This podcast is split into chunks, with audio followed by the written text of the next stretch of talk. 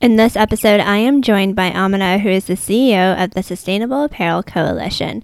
We talk a lot about the SAC's tools, specifically the Higg Index, and we discuss how startups to small to medium sized businesses can really take advantage of their resources. There's a lot in this episode, so let's dive in.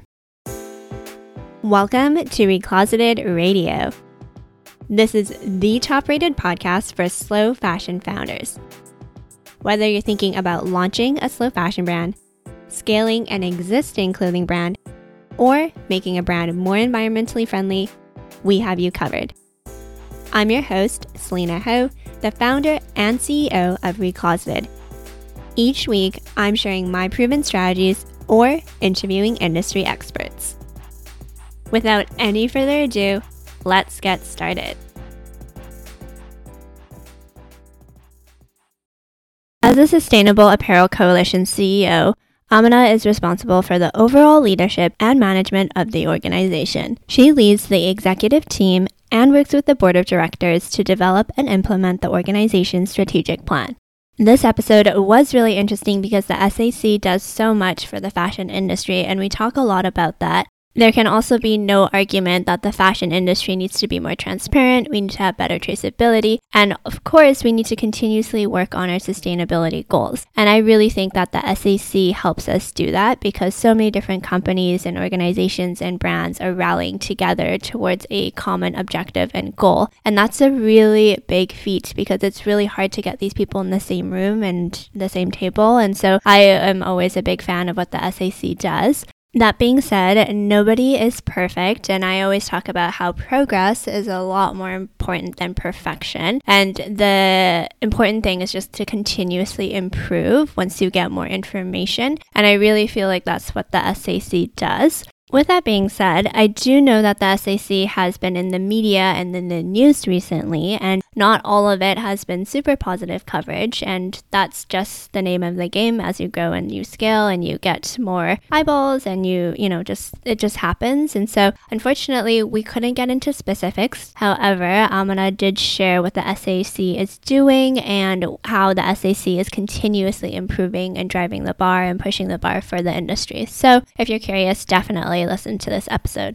I also wanted to share that the Sustainable Apparel Coalition is having their 2022 annual meeting, and this is going to be in person, which is very exciting. It is happening on November 1st to 2nd, and this will be held in Singapore. So, if you want more information about this, you can visit the SAC website. We will have links in the show notes as well. I will also be at this event, which will be very exciting. I'm going to be moderating a panel, and so if you're thinking of coming, please DM us at Recloseted on Instagram. I would love to meet you in person and chat with you.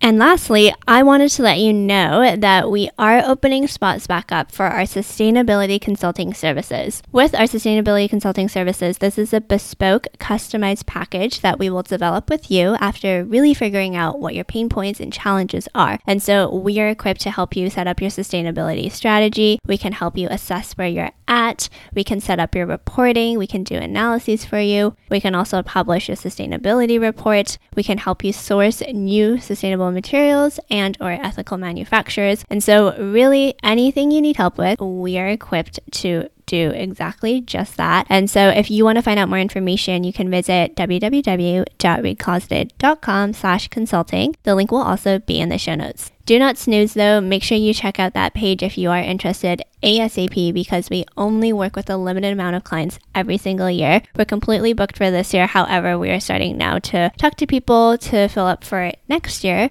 So visit recloseted.com slash consulting for more information. And on that page, you can also book a complimentary consultation with me. And so we can chat together, see if it's a good fit to work together. And so don't snooze. Again, the link is www.recloseted.com slash consulting. And now let's dive into the episode with Amina. Well, welcome, Amina, to Recloseted Radio. I am so excited to have you and so honored to have you here. Thank you for spending the time to chat with me and with our community. Thanks, Selena. It's really great to be here. I appreciate the opportunity. Of course. And so I always kick things off with the same question, but can you give us a little bit details about how you got to where you are today? Can you give us a quick overview of your career and what that looks like? Sure. So, my name is Amina Razvi. I'm the Chief Executive Officer of the Sustainable Apparel Coalition, and I essentially lead our executive team and engage with our board of directors to both develop and implement the SAC's strategic plan. I've been in this role for about three years, since 2019. And prior to that, I was the Vice President of Membership at the SAC. But I have um, been around the SAC since the very beginning. So prior to working at the SAC, I used to work at Gap Inc. and I led their environmental initiatives, um, helped them to develop their environmental strategy. And Gap was a founding member of the SAC. So I've actually been involved with the SAC and the community and with the Higg Index tools pretty much since day one. So it's been really exciting and it's been quite a journey to just engage with this community and see how it's grown and, and how it's evolved over time. Yeah, that's amazing. You've been there since day zero. And so, for folks that don't know, and I don't think there's many of us, but for anyone that doesn't know what the Sustainable Apparel Coalition is or the SAC, can you give us a quick overview? Sure. So I might kind of just go back a little bit to its founding because I think it's just such a, a really interesting story where in, you know, 2009, 2010, Patagonia and Walmart got together and they had this really pretty radical idea of bringing their peers and their competitors from across the industry to collaborate on aligning uh, standardized assessments for sustainable performance. So, both from a social and environmental perspective. And what was pretty radical at the time is that you had companies who were really like just doing their own thing. You know, they had different assessments, they had different programs.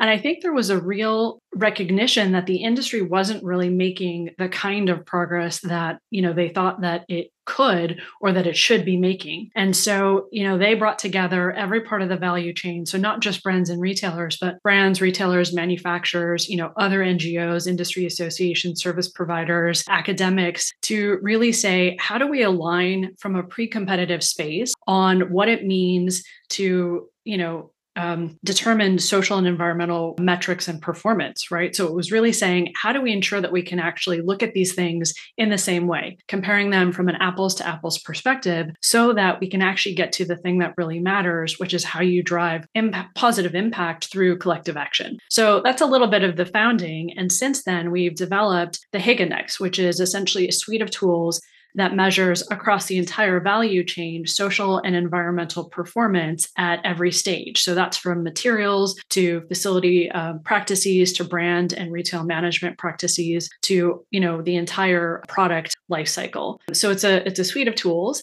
uh, and we engage with the entire industry, leveraging you know expertise from within the membership and, and within the community to really try to build the best in class tools, you know, based on current science and evolve them to not only meet industry needs, but to also drive greater performance across the industry. Yeah, and I want to dive into the Higg Index a little bit more. But before we get there, I feel like the fashion industry traditionally was very secretive, and a lot of brands were very hush hush around their production and where they get their design and all these different things. And so I think it's such a big accomplishment and feat that the SAC was able to bring everyone together. And can you speak to a little bit about how that happened and what that was like? Yeah, you know, I think what's been really interesting as I reflect on the SAC's history is that those first several meetings were pretty jarring to be in them, right? Just to be like, okay, so we're sitting across the table, you know, from our competitors and we're talking about this and we're trying to figure out, you know, how do we align on certain things. It was both jarring, but it was also so inspiring, right? Because it really felt like the industry was trying to overcome some of those issues of the past and figure out how we drive progress together. And I remember leaving one of those first meetings and thinking, wow, this is both like one of the craziest things and one of the most amazing things at the same time. Right. And I do think that the reason the SAC was able to do that was because a couple of things. One is we had some really core principles at the very beginning, which were around we we had to make sure that every part of the value chain was there. So it wasn't just brands and retailers, it was brands, retailers, manufacturers, like I said, all sitting around the table talking about these issues. And it was from a pre-competitive space. So it was really saying, look, these are not the things that we actually compete on, right? Social and environmental metrics and performance is like that's not what we're, what we're competing on because we're trying to drive positive change in this industry. And I think the last thing was really that just no individual company was going to do it on their own, right? So if we were going to really drive systemic change across the industry, it had to be together. And I, I think that that was one of the really galvanizing things about the SAC was this recognition that we could actually do more good together than any one company could do alone, right? And that if we could align on these things, um, you know, if we could align on the metrics that actually really mattered, if we could align on the ways that we could come together to drive impact, that we could have real positive change. And I think that that's been one of the most inspiring things about the SAC for me, and I think many in the SAC community, is that we continue to have that conversation, right? We continue to say, okay, look, we're not doing enough. How do we move quicker, faster, et cetera? But I'm sure, as you can imagine, you know, kind of uh, bringing the entire industry together to collaborate isn't always easy. And driving that kind of consensus isn't always easy. And, it often takes more time, but it's really important because what it does is it creates the kind of buy in that you actually need to drive progress. Yeah, and I completely agree with you. It's unfair and also unrealistic for one company to carry the entire industry on their back. And so it's great that we have all these different companies bought into the process. They're involved from the beginning. And that's when we really can have that systemic change, to your point. And so, diving into the Higg Index, can you share a little bit more about the five tools and really what you're hoping to achieve with these tools? Yeah, sure. So the like I said, the Higg Index is actually a suite of tools and it has five different tools. So it has the Higg Facility Environmental Module, the Higg Facility Social Labor Module, the Higg Brand and Retail Module, the Higg Material Sustainability Index and the Higg product module. So there's lots of acronyms in there. So, you know, many people call it like the Higg FEM, but each of these tools are really specific because what they do is they actually measure social and environmental impact at different stages throughout the entire you know apparel and footwear process so looking at you know the Higg material sustainability index looks at materials you know the facility tools actually look at facility processes. Uh, the brand and retail tools actually look at kind of brand processes and overall management. And then the product module actually looks at kind of products you know and over the entire life cycle. And I think when we were developing the Higg Index, it was really important for us to look at these tools differently because they serve different purposes and they're actually meant for different audiences, right? So the Higg facility tools are really meant for facilities, for manufacturers to help them understand and assess their impact, both from a social and an environmental perspective. And the brand and retail module, you know, is a different assessment with a different set of questions because it's meant to assess brand and retail performance, right?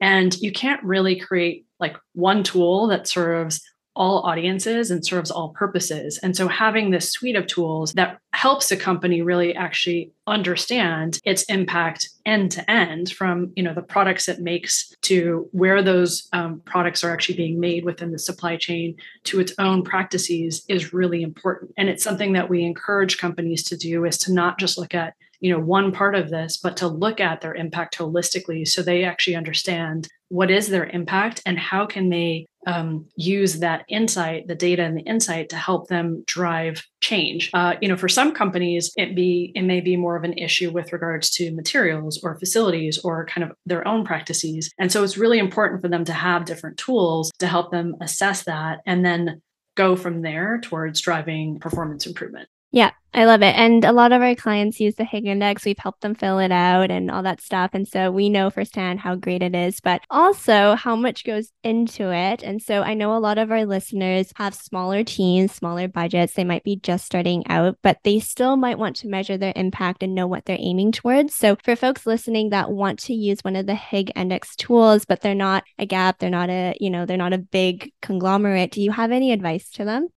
Yeah, absolutely. So the first thing is that um, for small, I mean, our tools were really built for for all size companies, right? To help them, you know, just understand where they are and figure out where to go from there. And for small to medium enterprises, you don't necessarily have to be a member of the SAC to actually leverage and use the tools. I mean, many of the facilities that use the tools now are not SAC members. They actually just use one of the modules, that either the Higg Facility Environmental Module or the Higg Facility Social Labor Module, to just assess and understand their own kind of practices. And I think that for us, it's really important that the tools accommodate you know everyone on their journey wherever they are. So if you're a small company just starting out to someone who's a, bigger company and much more advanced the tools are meant to help support that journey. I think sometimes it can be overwhelming if you try to use all the tools all at once. So often what I do is I is I often tell companies that it's important to kind of start to align the tools with your own strategy right as a company and as a business. So you know if you really need to understand more around your supply chain partners like start with one tool and start leveraging it. Um, i always tell you know brands to start looking at the brand and retail module to help them understand you know just overall where your impacts are. Um, the material sustainability index is really helpful to assess your material portfolio but the more that you can actually align that and integrate with your that with your own kind of business strategy is where i think you're going to get the most success, and also where, as a company, you'll often get the most buy in and the most support from across the business to help roll these tools out, right? So I think it's important for companies to start somewhere, but I think it's also important for them to kind of pick where they're starting so that they can actually, you know, get the buy-in, get the engagement, get the integration, and then progress from there. Um, the other thing I will say is that the SAC community is just an incredible source of like knowledge and best practice because you have not just big companies, but you do have a lot of smaller companies who have been using these tools for years and are often just such a great source of not only inspiration but help and support for like where they started. When I was at Gap, I at the very beginning one of the great things about the SAC community is that I was connected to, you know, similar colleagues at different companies who were trying to do the same thing. And so the ability to be able to connect with them and ask them a little bit about, you know, where they were, what they were doing, how they did that, how it was successful was actually a huge value. And I think it's something that the SAC community supports wholeheartedly and actually helping other companies on that journey as well. So, you know, I I often tell people like don't don't try to use everything all at once, like pick something and start somewhere, but also leverage the community to help understand you know what will make it successful knowing that every company is a little bit different but that there's a lot of lessons already learned that can help companies move forward much more quickly yeah, I love that. And I always talk about to picking your priorities and picking and choosing your battles. So to your point, if it's materials you want to start with, like let's start there and then expand because it doesn't happen overnight. You're not going to all of a sudden be perfect or have all, everything filled out and have all the information and be super transparent overnight. So it takes time. And I think a lot of times people put a lot of emphasis on doing it perfectly too. And that's just, I don't think that doesn't exist. It's all about being imperfectly perfect in this stage. So yeah, I think that's really helpful. And I was also hoping you could talk a little bit about improvements and changes that SAC is making? I know that recently there's been a lot going on in the media. And so, how do you ensure that the tools are reflective of what the industry needs to be and what we should be measuring?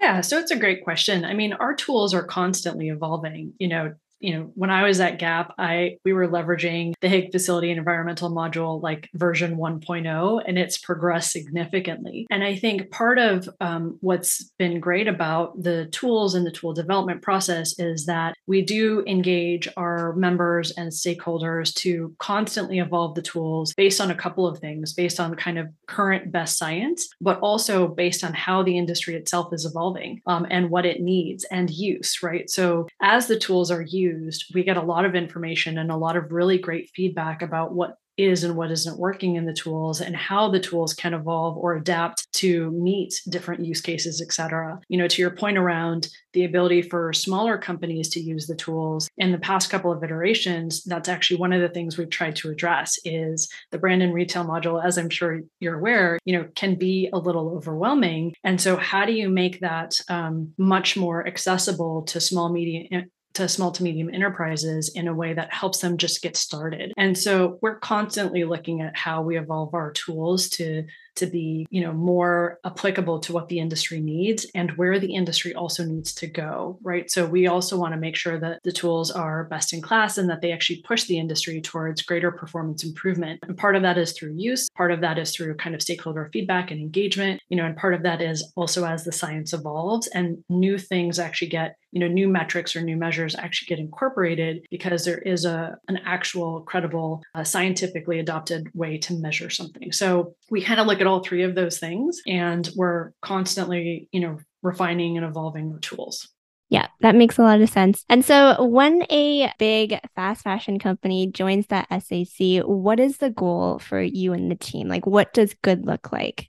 Yeah. So for us, um, you know, I really think of sustainability as a journey, and I don't think of it as a it's an aspiration. It's, you know, it's something that I really believe companies need to be working towards. It's, it may not necessarily be something that you ever get to or that you achieve, but that it's constantly about forward progress and momentum. So when any company joins, whether they're a brand, a retailer, or a manufacturer, for us, the goal is always around how do you just understand where you are and how do you continue to make progress forward and i think that's really important for two reasons. One is that, you know, every company is on a sustainability journey and I don't necessarily think it ever ends because often things will change and evolve and we'll learn more and we'll find out more, which means that the tools evolve and what companies need to do to either meet, you know, consumer regulate regulation, et cetera, is going to change and evolve as well. So I think it's important for us to look at it as a journey towards progress, not perfection, which has been one of the SAC kind of like, you know, mantras for a really long time. So when when a company joins, we really want to help support them. We want to help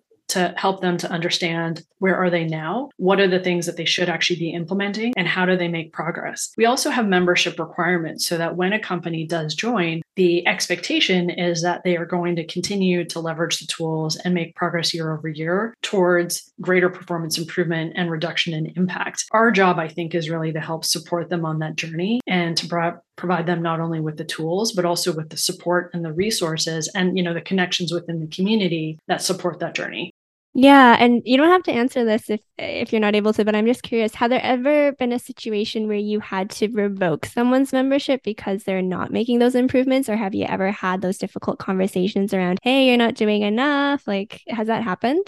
Yeah, so we our membership requirements are have evolved over the past couple of years. And we're kind of in the first full year of this cycle where we're actually working with every single member in terms of where they are and what our expectations are about where they go. And that's really important to, to drive greater accountability, but it's also important from an engagement perspective to really engage with companies and understand where they are, what are the challenges, what are the barriers, what support and resources do they need to help move them forward. And we we do often have tough conversations, right? To really understand, okay, what will it take? And I think that that's important for us to continue to be able to have across the membership and across the industry so that we are all collectively moving this work and moving the industry forward. And how do you decide what the benchmarks are? Like, do you collaborate with the company to see what's realistic, or is there a standard across the board that most brands have to meet? Like, what does that look like?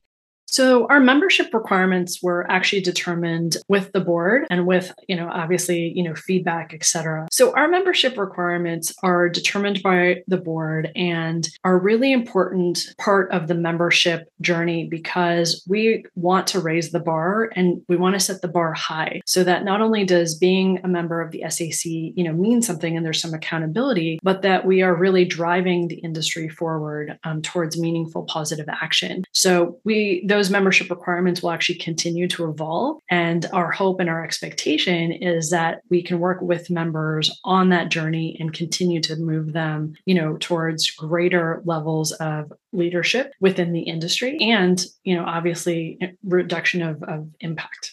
Yeah, that makes a lot of sense. And so, are there any successes or case studies that you'd like to share with folks? I think it's always nice to hear some good news because often in this line of work, all you hear is doom and gloom all day. So, yeah, any best practices or case studies you want to share?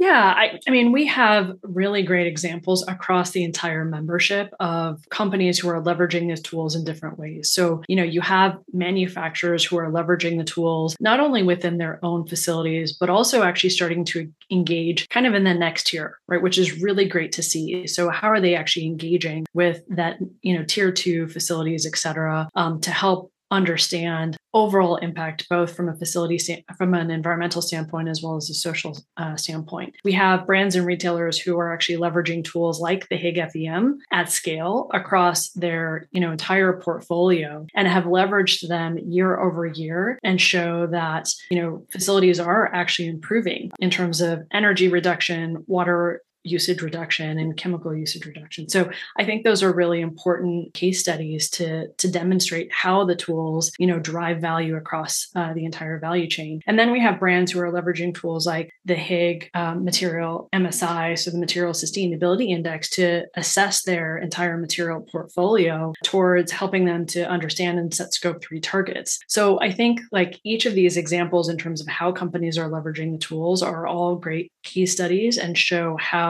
different companies of different sizes are using the tools to really understand, you know, where they are and where they need to drive more progress. Yeah, that's awesome. And again, I'm just always in awe of how the industry is really coming together and the SAC community is just so supportive amongst each other. I just think that's just so great. And it's so needed if we really want to raise the bar and change things. And also, I would love to hear your thoughts because I know that a lot of times there's a lot of backlash as soon as you put sustainability on your website. And of course, there's brands that are greenwashing and there are brands that are genuinely trying to do good. And so, if we're in a situation where a genuine brand that is trying to be conscious is facing some backlash, do you have any tips or things that you've seen work well with your members or members of the SAC community?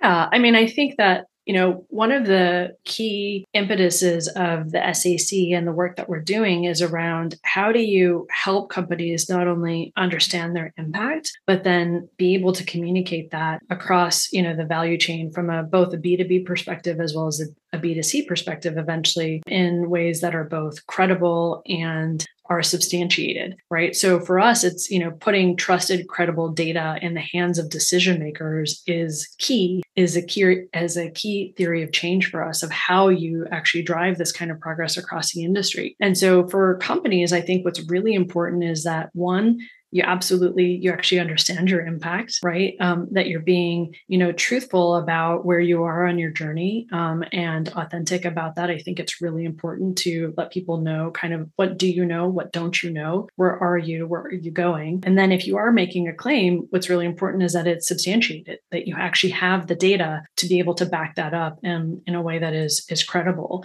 And so you know that's a the work that we're doing as we move forward is is really trying to help companies one not only understand that impact but also looking ahead to how can you actually credibly communicate that information to you know other decision makers whether it be policymakers or consumers et cetera in order to to drive decision making um, but i think it's really important that one you know you understand what your impact is um, that you have the data to be able to back up any claim that you're making and that you're also clarifying kind of the the extent of that right? So what does that entail? What doesn't it entail? And i think those are really important aspects of of any sort of communication.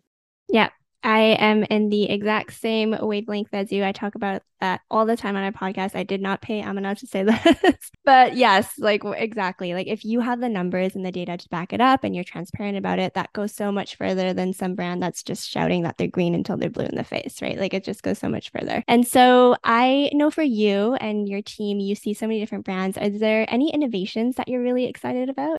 I think there are two parts of the discussion that the industry needs to be having. One is around how do you reduce impact with all the things we already know how to do. And I think that's really important. And it's something I talk about a lot, right? Because I think there's already a lot that we know how to do right now whether it's regards to you know materials whether it's regards to processes um, you know engagement with supply chain that i think as an industry we absolutely should be doing regardless of all the innovations that are out there and need to happen. On the other side i think everyone knows that we're not going to just be able to kind of look at how we reduce impact with all the things we know how to do. The innovation has to be part of it, right? But I think those two things need to happen simultaneously. And sometimes I'm concerned that, you know, we talk too much around, okay, you know, next gen materials and like next gen processes. And that is great. But the reality is that given the urgency of the situation,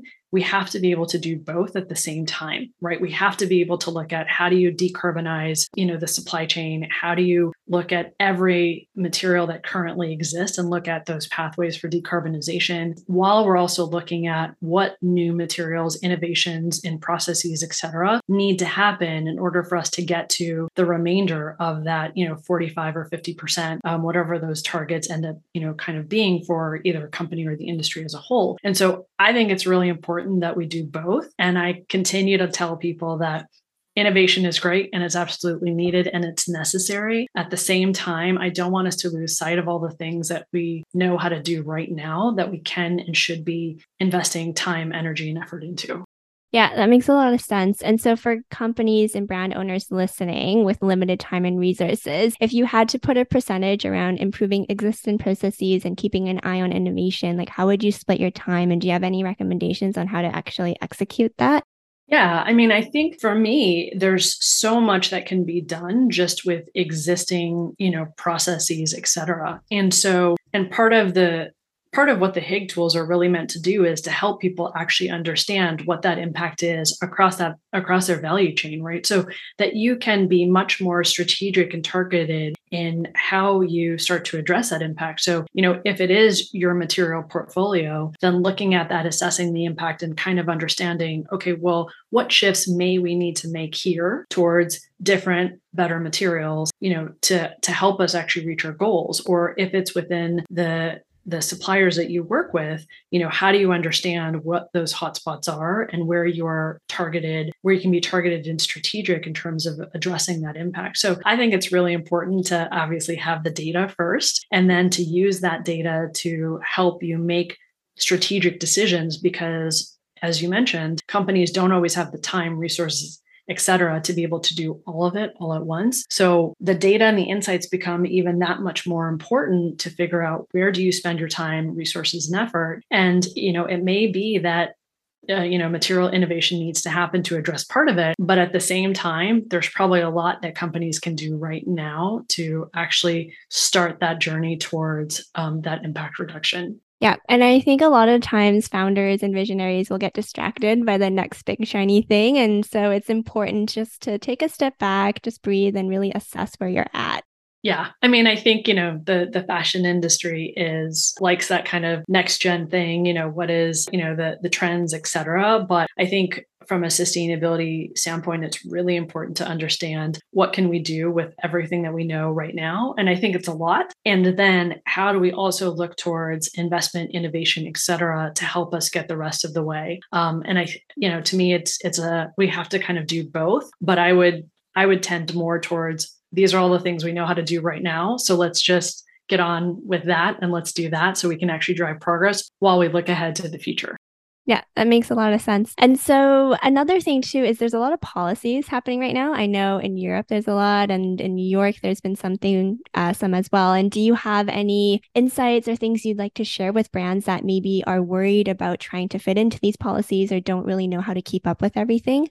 Yeah, there is definitely a lot coming down the pipeline. And one of the things I often tell companies is that it's coming very quickly and companies should start preparing. You know, whether you're looking at uh, here in the US in New York or, um, you know, due diligence in the EU, um, it's definitely moving very quickly and much more quickly than I think I've seen in, you know, over the past decade of, of working in this industry, which means that companies should be preparing now right? They should be preparing now for what that regulation is likely going to look like. And I think a big part of that is I mean, I probably keep coming back to this a lot, but part of that is just understanding your impact, right? Because that regulation is going to require companies to know a lot more about their supply chain than many companies do right now, um, and to be able to accurately report on those impacts, both from a social and an environmental perspective. So, my guidance to companies is they you know, for those companies who haven't actually started assessing their impact across the value chain, like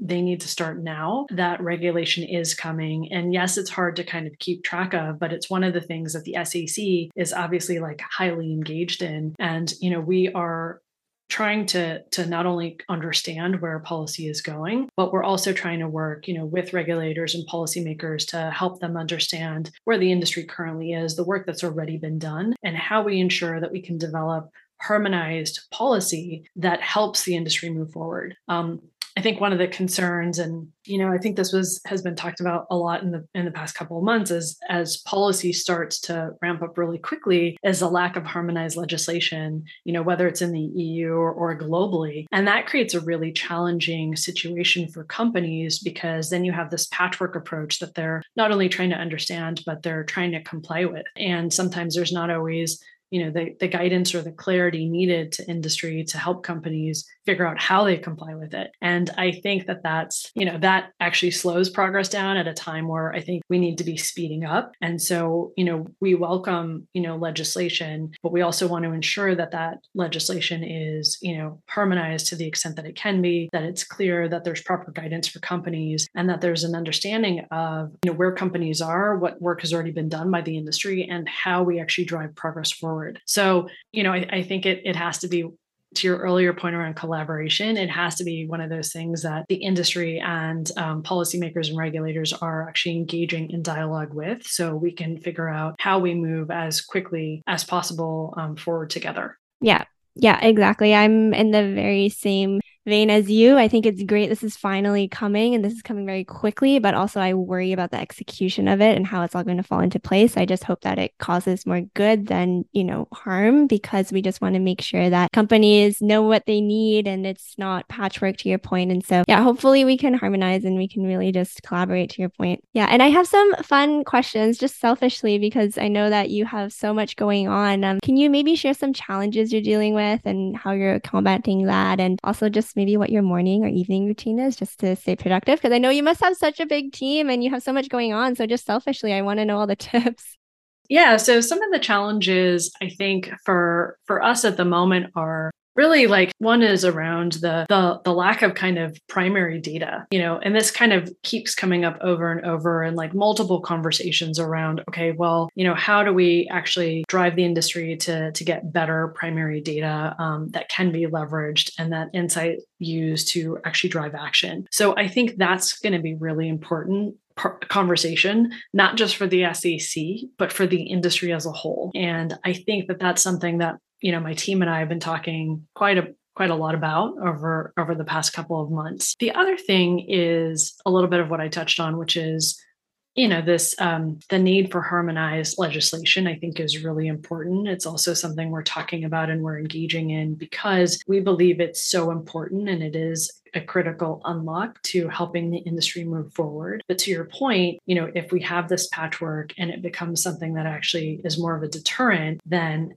you know my concern is that it doesn't actually allow the the pathway for the industry to move forward and it creates more confusion for companies at a time when i think we're really trying to ensure like cohesive collective action. So those are i think some of the biggest challenges that we have and ways that the SAC is working on that is is really around you know how do we leverage the tools and the community that we have to you know drive kind of calls to action to the industry to to get better data to help support um, some of these initiatives. And also how do we engage collectively with policymakers and regulators to ensure and support that harmonized approach that we believe is so important and so relevant? And then we're growing quite a bit as a team. So on our personal front i'd say it's really great that our team is growing and that's good to see. But you know obviously we've got team members all over the world. So from a personal personal standpoint, you know, to your earlier question of just like how do you grow a team um, rapidly? You know, how do you kind of build that culture? You know, how do you ensure that connectivity? And over the past couple of years, I think that's, you know, with COVID and, and the lack of being able to meet in person has just been a personal challenge for for so many companies. And also, I think within the SAC community. So we're really looking forward to bringing everyone together in November in Singapore for our first annual meeting and